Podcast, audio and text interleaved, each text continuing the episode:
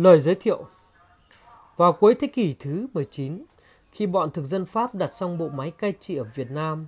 chúng bắt tay vào công cuộc khai thác đất nước ta với quy mô lớn. Sự bóc lột hết sức tàn ác, dã man của bọn tư bản độc quyền Pháp, cộng với sự áp bức, bóc lột của bọn địa chủ phong kiến trong nước được chúng tiếp tay, làm cho đời sống của nhân dân ta vô cùng điêu đứng khổ cực. Nước mất nhà tan, đời sống bần cùng, không có con đường nào khác, nhân dân ta đã đứng dậy đấu tranh. Trong mấy chục năm cuối thế kỷ thứ 19 và đầu thế kỷ thứ 20, các phong trào yêu nước cuồn cuộn, dấy lên khắp từ Bắc chí Nam. Tầng tầng, lớp lớp thợ thuyền, dân cày, dân nghèo thành thị, nhà buôn, tri thức, học sinh, kết thành những đợt sóng đấu tranh liên tiếp, mạnh mẽ, dưới những hình thức khác nhau. Quần chúng khởi nghĩa trên những vùng rộng lớn, chống bắt lính bắt phu, chống siêu cao thuế nặng, chống khủng bố cầm tù.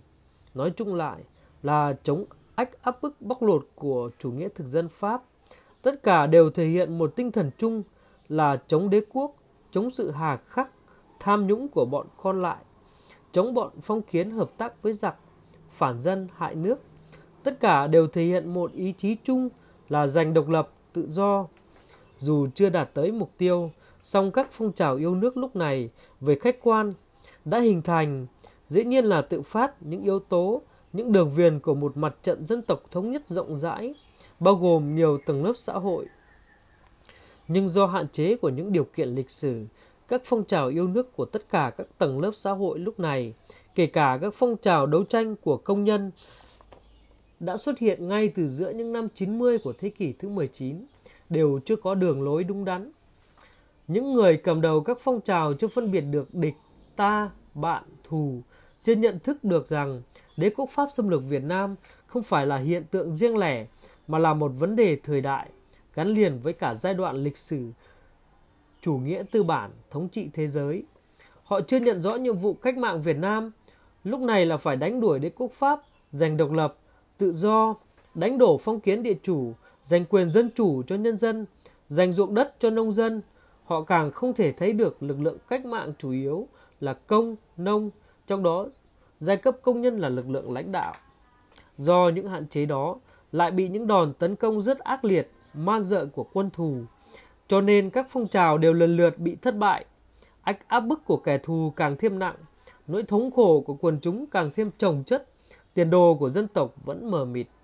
Nhưng tất yếu là càng bị đàn áp, càng bị thất bại, càng thống khổ, thì quần chúng càng thêm nung nấu lòng căm thù và ý chí chiến đấu, càng khát khao tìm cách thoát khỏi cuộc kiếp sống trông ngựa. Như vậy, một vấn đề mà lịch sử lúc này đặt ra là phải có những người ưu tú, tiên tiến nhất trong đội ngũ những người yêu nước Việt Nam có khả năng vượt lên khỏi những hạn chế kể trên, tìm ra một con đường đúng đắn nhất cho sự nghiệp giải phóng dân tộc.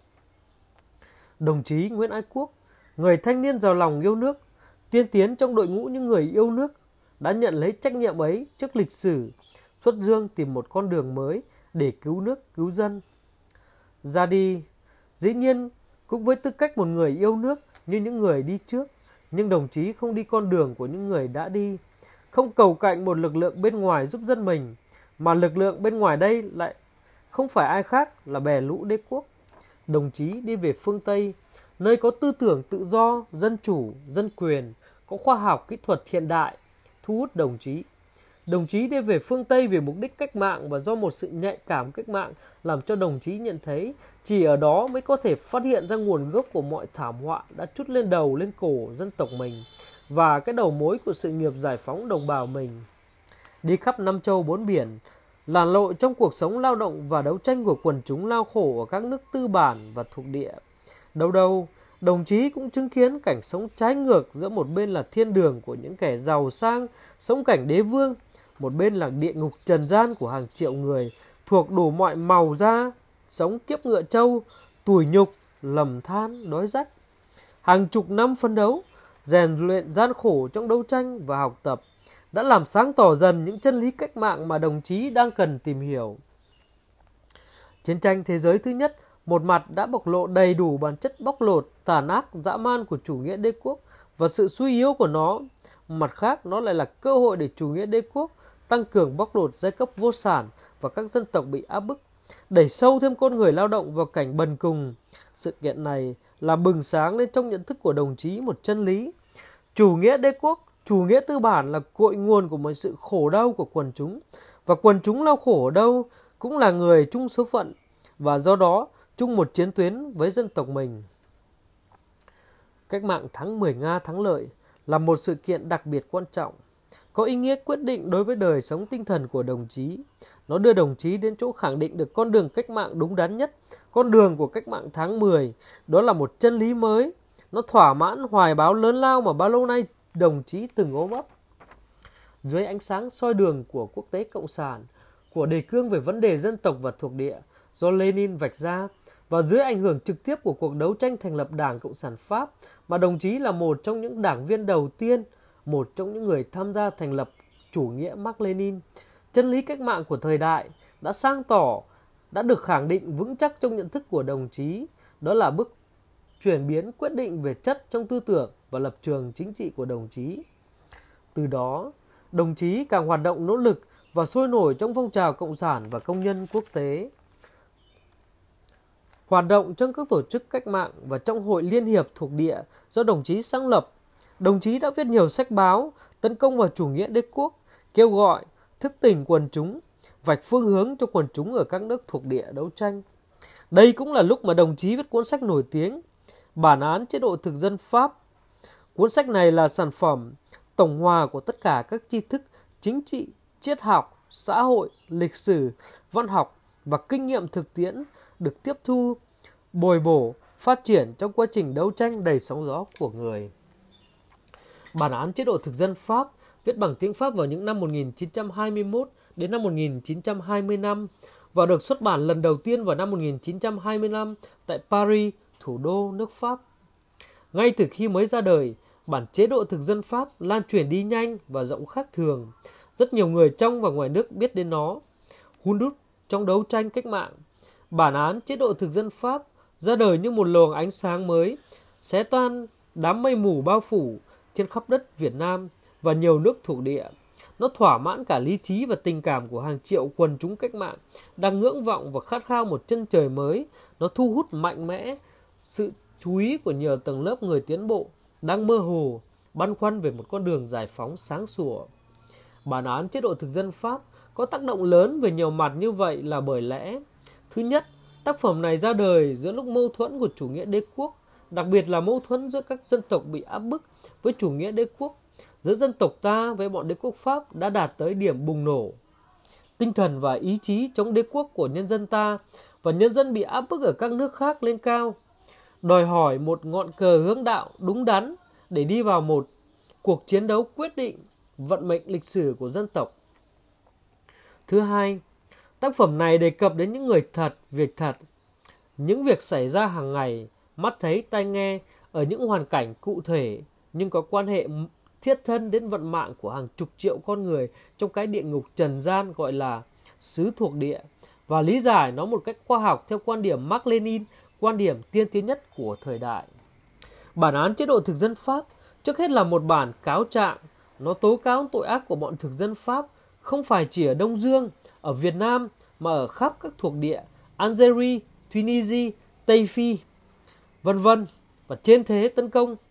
Bản án chế độ thực dân Pháp lột mặt nạ chủ nghĩa đế quốc bằng những chứng cớ, tang vật không thể chối cãi được và như các quan tòa thường xử những phạm nhân trọng tội. Tác phẩm đã lôi bọn hung thủ, lũ kẻ cướp toàn cầu ra trước vành móng ngựa, bắt chúng trả lời và diễn lại tại chỗ những tội ác mà chúng đã phạm với loài người hàng mấy thế kỷ. Bằng lý lẽ đanh thép, tác phẩm đã bộc trần bản, bản chất bóc lột, tàn ác, dã man, phản động của chủ nghĩa tư bản, chủ nghĩa thực dân. Đó là việc vũ trang xâm lược, bình định đất nước ta, đàn áp đẫm máu các phong trào yêu nước của ta để đạt vào và củng cố ách thống trị bóc lột của chúng đối với nhân dân ta. Là bóc lột bằng thuế máu, đầy đọa những con người gọi là dân bản xứ trên các chiến trường châu Âu trong chiến tranh thế giới thứ nhất trong phần chương 1 và trang 21 là việc đầu độc người bản xứ bằng thuốc viện, rượu cồn có trong trang chương 2, trang 39 là việc giáng vào người bản xứ và sưu thuế nặng oằn lưng, nào công trái, nào phu phen tạp dịch. Là chính sách ngu dân, làm cho dân ngu để dễ trị, một chính sách mà các nhà cầm quyền ở các thuộc địa của chúng ta ưa dùng nhất. Có trong chương 4, trang 129 là những luật lệ đặt ra vô tội vạ, hết sức khắc nghiệt, cho phép các nhà cầm quyền hễ ngơ tay thì phạt vạ, tống tù và kèm theo thảm sát đẫm máu, vân vân và vân vân. Bản án chế độ thực dân Pháp còn chỉ mặt gọi tên những kẻ đại diện cho nước mẹ, cho tự do, công lý, cho sự nghiệp khai hóa và truyền bá văn minh đang ra tay hoành hoành ở khắp các thuộc địa. Tất cả bọn chúng, toàn quyền, thống đốc, khâm sứ, công sứ, cho đến bọn đội lốt tôn giáo trong các giáo hội và bọn tay sai mặt hạng của chúng đều là lũ phản động, vô liêm sỉ, bóc lột tàn ác.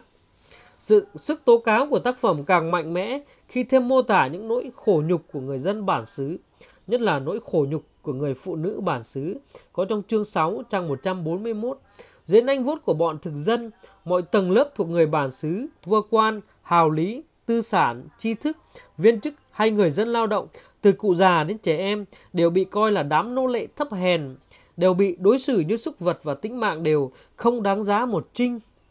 Bị cướp đoạt, đốt phá, giết chóc, đánh đập, hãm hiếp là chuyện hàng ngày xảy ra đối với người bản xứ ở khắp các thuộc địa.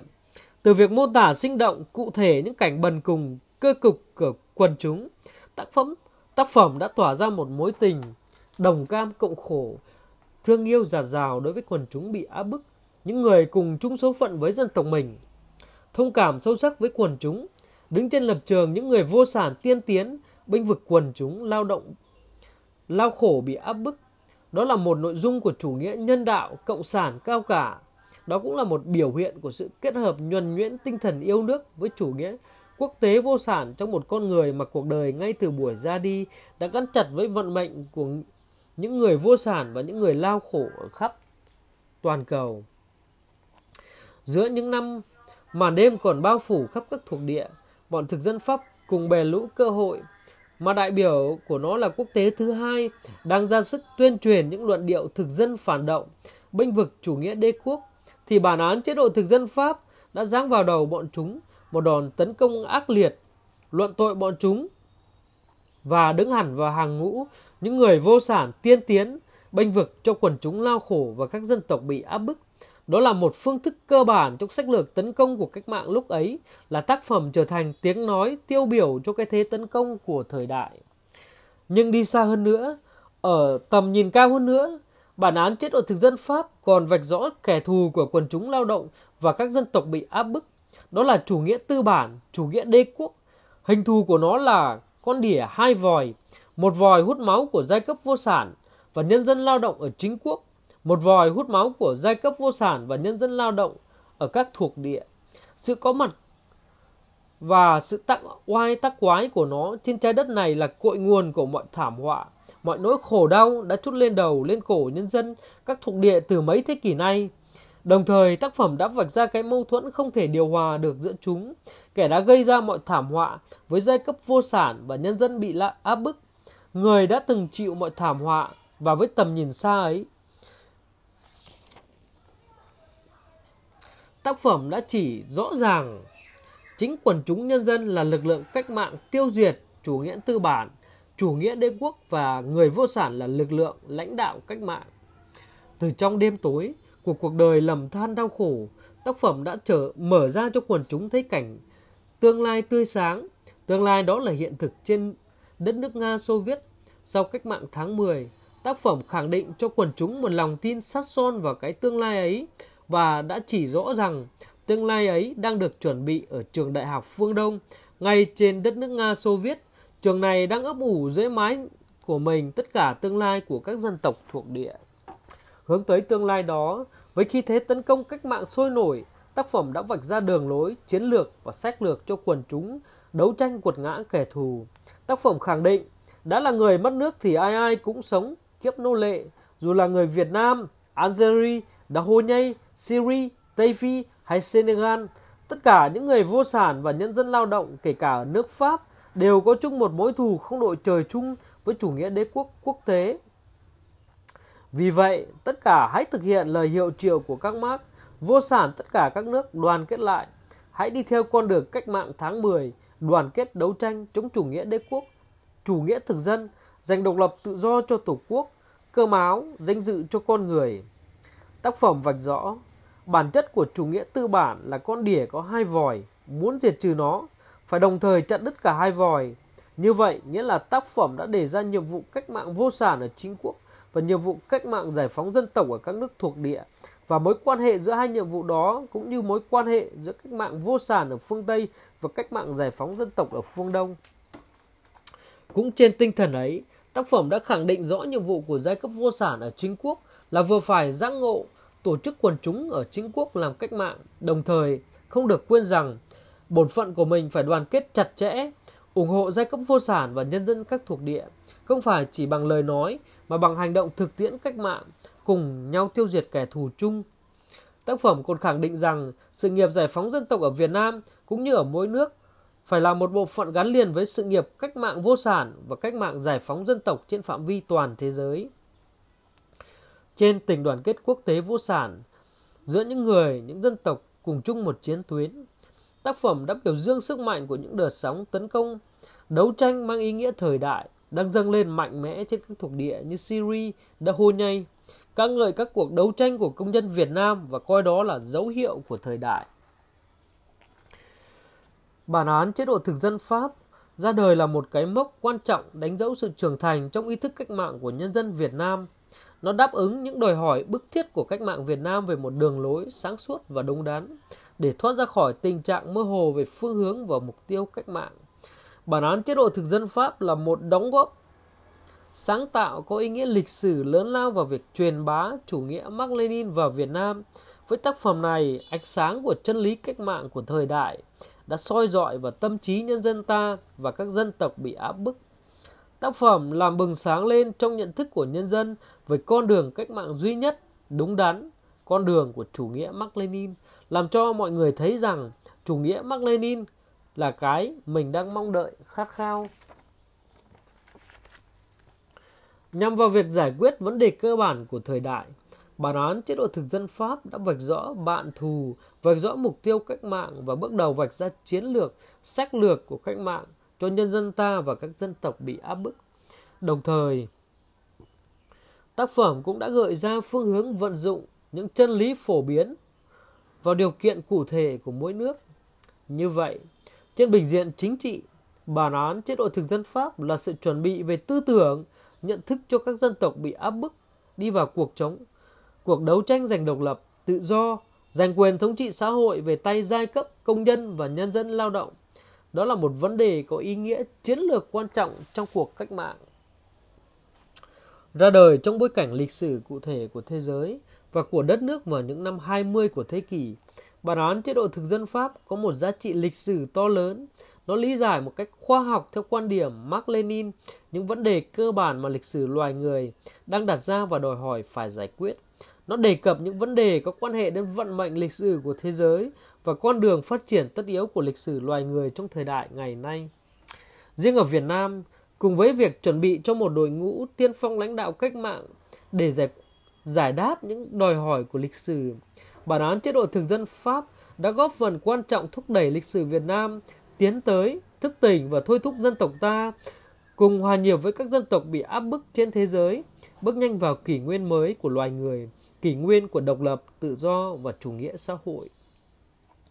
Qua nội dung phong phú, sâu sắc của tác phẩm, bản án chế độ thực dân Pháp, chúng ta có thể nói một cách khái quát rằng tác phẩm là sản phẩm của sự kết hợp biện chứng sinh động, tài tình những nguyên lý phổ biến của học thuyết Mark Lenin về chủ nghĩa đế quốc về vấn đề dân tộc và thuộc địa với thực tiễn của phong trào công nhân, phong trào giải phóng dân tộc dưới ánh sáng của cách mạng tháng 10 vĩ đại. Về mặt lý luận, phương pháp luận và về giá trị thực tiễn, tác phẩm đã vượt ra ngoài khuôn khổ của cái đầu đề bản án chế độ thực dân Pháp.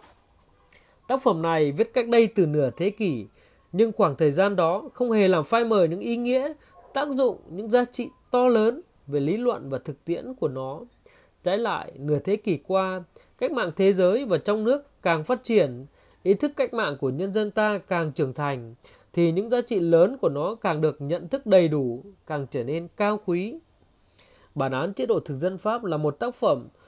vốn có giá trị lớn về nội dung, nhưng giá trị ấy lại càng nổi bật lên với một nghệ thuật biểu hiện sắc sảo. Tác phẩm đề cập những vấn đề lớn của thời đại, nhưng lại không phân tích dài dòng, khô khan, mà đi từ việc diễn tả những hiện tượng hàng ngày xảy ra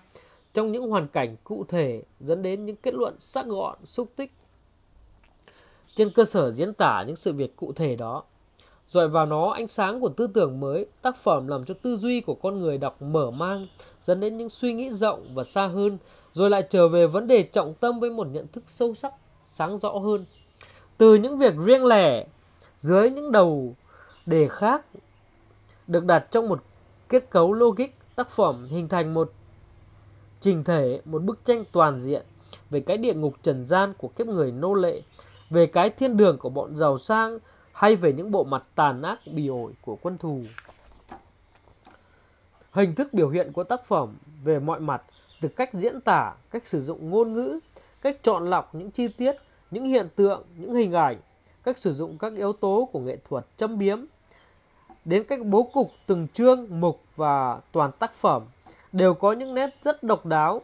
Trong các biện pháp nghệ thuật đó, nghệ thuật châm biếm là một biện pháp được sử dụng rất tài tình, tinh tế và sắc sảo. Ngoài tư cách chủ yếu là một tác phẩm chính trị, bản án chế độ thực dân Pháp còn là tác phẩm có giá trị về nhiều mặt như văn học, ngôn ngữ, lịch sử, vân vân, cần được nghiên cứu, khai thác và giới thiệu một cách đầy đủ và nghiêm túc. Hiện nay, xã hội Việt Nam đang ở vào một giai đoạn lịch sử căn bản khác với nửa thế kỷ trước đây. Những nhiệm vụ lịch sử đặt ra trước mắt dân tộc ta do đó cũng khác trước, cả về thế và lực, cả trong nước và trên trường quốc tế. Chúng ta đang ở trên một vị trí khác trước về căn bản. Nhưng chủ nghĩa đế quốc vẫn đang tồn tại. Chúng ta và cả loài người tiến bộ đang đương đầu với chủ nghĩa đế quốc, trước hết là đế quốc Mỹ, tên sen đầm quốc tế, tên lực phản động nhất của thời đại ngày nay Chủ nghĩa thực dân cũ đã tan vỡ, nhưng đế quốc Mỹ và bè lũ tay sai đang áp đặt chủ nghĩa thực dân mới, thực chất là biến thể của chủ nghĩa thực dân cũ trong điều kiện lịch sử mới. Ở nước ta và các nước khác trên thế giới, chúng ta vừa phải hoàn thành cách mạng dân tộc, dân chủ trong cả nước, xây dựng chủ nghĩa xã hội ở miền Bắc vừa phải làm tròn nghĩa vụ quốc tế đối với các dân tộc đang đấu tranh cho hòa bình, độc lập, dân chủ và chủ nghĩa xã hội trên thế giới. Trong lúc này, học tập, nghiên cứu để nhận thức đầy đủ, sâu sắc những giá trị lý luận và thực tiễn của tác phẩm, bản án chế độ thực dân Pháp và thực hiện những điều chỉ giáo của đồng chí Nguyễn Ái Quốc, tức Chủ tịch Hồ Chí Minh kính mến của chúng ta là trước hết có ý, có ý nghĩa đối với việc thực hiện di trúc thiêng liêng của người là đoàn kết phấn đấu, xây dựng một nước Việt Nam hòa bình, thống nhất, độc lập, dân chủ và giàu mạnh và góp phần xứng đáng vào sự nghiệp cách mạng thế giới. Hà Nội ngày 1 tháng 5 năm 1975, Nguyễn Khánh Toàn